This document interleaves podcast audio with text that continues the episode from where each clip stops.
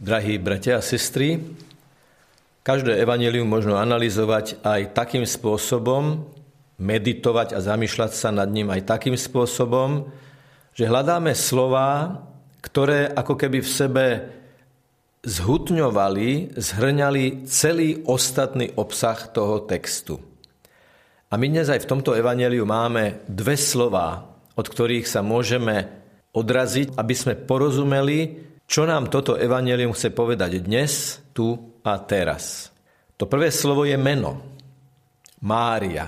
Všimnite si, že keď Mária sa obrátila na Ježiša, neoslovil ju zatiaľ menom. Len jej povedal, že na prečo plačeš, koho hľadáš. Ona mu odpovedala, mysliaci, že je to záhradník.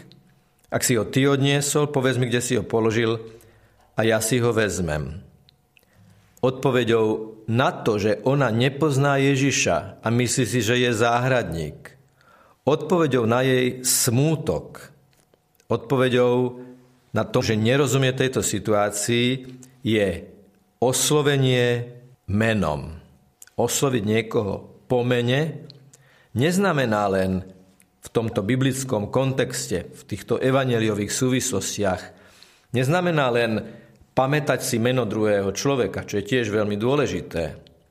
Ale ak rozumieme celej atmosfére tohto príbehu, tak za tým Mária je celý osobný životný príbeh tejto ženy, jej osobný príbeh, ktorý sa týka aj Ježiša, ktorý do jej života vstúpil veľmi výrazným spôsobom a ju obnovil a očistil. A je to prejavom lásky, pretože osloviť niekoho po mene, to je počin dobrého pastiera, o ktorom v inej časti svätého písma čítame, že pozná všetky svoje ovce po mene, teda osobne. Nie je to anonymná masa, nie sú to čísla, nie je to štatistika, ale je to jednotlivý človek, ktorý si zaslúži úctu práve preto, že Boh ho vníma podľa jeho mena, podľa jeho originality, podľa jeho neopakovateľnosti. Ak chceme vstúpiť dnes do tohto evanielia, môžeme to urobiť aj tak, že sa na chvíľočku postavíme na miesto Márie pri hrobe a predstavíme si, ako nás Ježiš oslovuje našim krstným menom.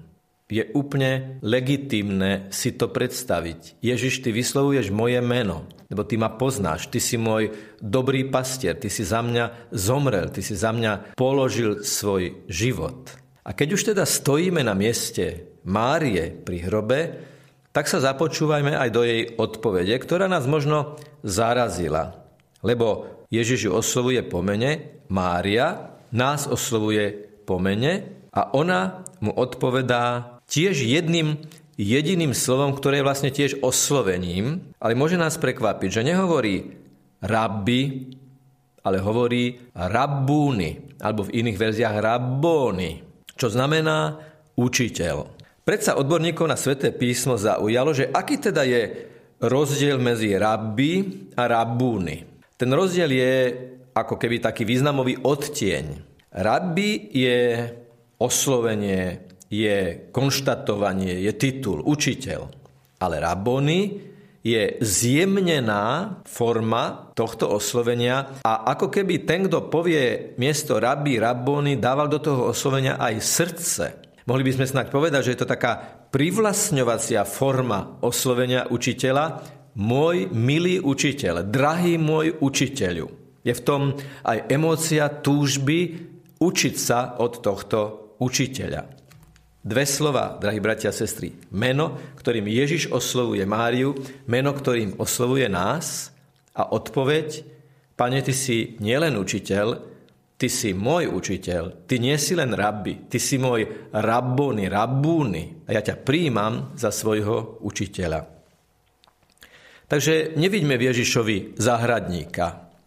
Nevidíme v Ježišovi mátohu, ako to videli prelaknutí učeníci na Genezareckom jazere ale vnímajme z mŕtvych stalého víťazného Krista ako toho, ktorý vo svojej všemohúcnosti, vševedúcnosti pozná moje meno, pozná mňa, vidí moje vnútro, vidí, po čom túžim, čím zápasím a hovorí mi, vidíš, ja som vyšiel z hrobu, oslovujem ťa po mene a pozývam ťa, maj účasť na mojom víťazstve. Len ma príjmi za svojho rabúnyho, za svojho milého učiteľa.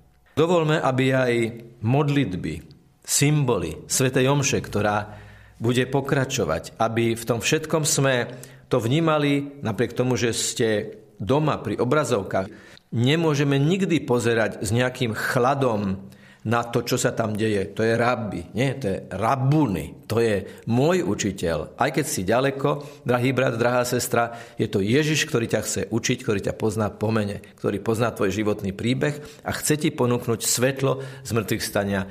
Kdekoľvek sa nachádzaš, s čímkoľvek sa trápiš, čokoľvek prežívaš. Nech je pochválený Pán Ježiš Kristus. Na veky.